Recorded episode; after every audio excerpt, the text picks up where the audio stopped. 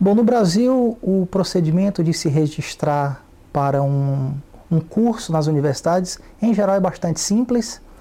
Uh, você pode fazer tanto, em alguns casos, pela internet, como você pode se dirigir à secretaria do seu curso para fazer a matrícula.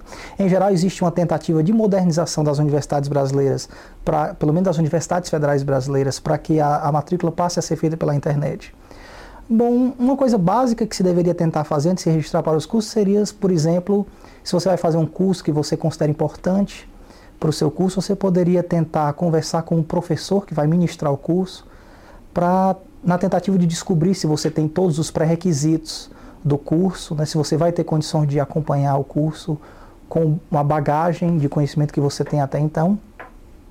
Em geral, é, é bastante aconselhável se fazer isso. Uh, o, professor uh, geralmente pode lhe dar uma sugestão complementar, alguma coisa que você tem que estudar adicional. E, e, e depois, em, em, tendo a aprovação do, do, do professor, você pode se dirigir à coordenação do curso ou à internet e você faz a sua matrícula.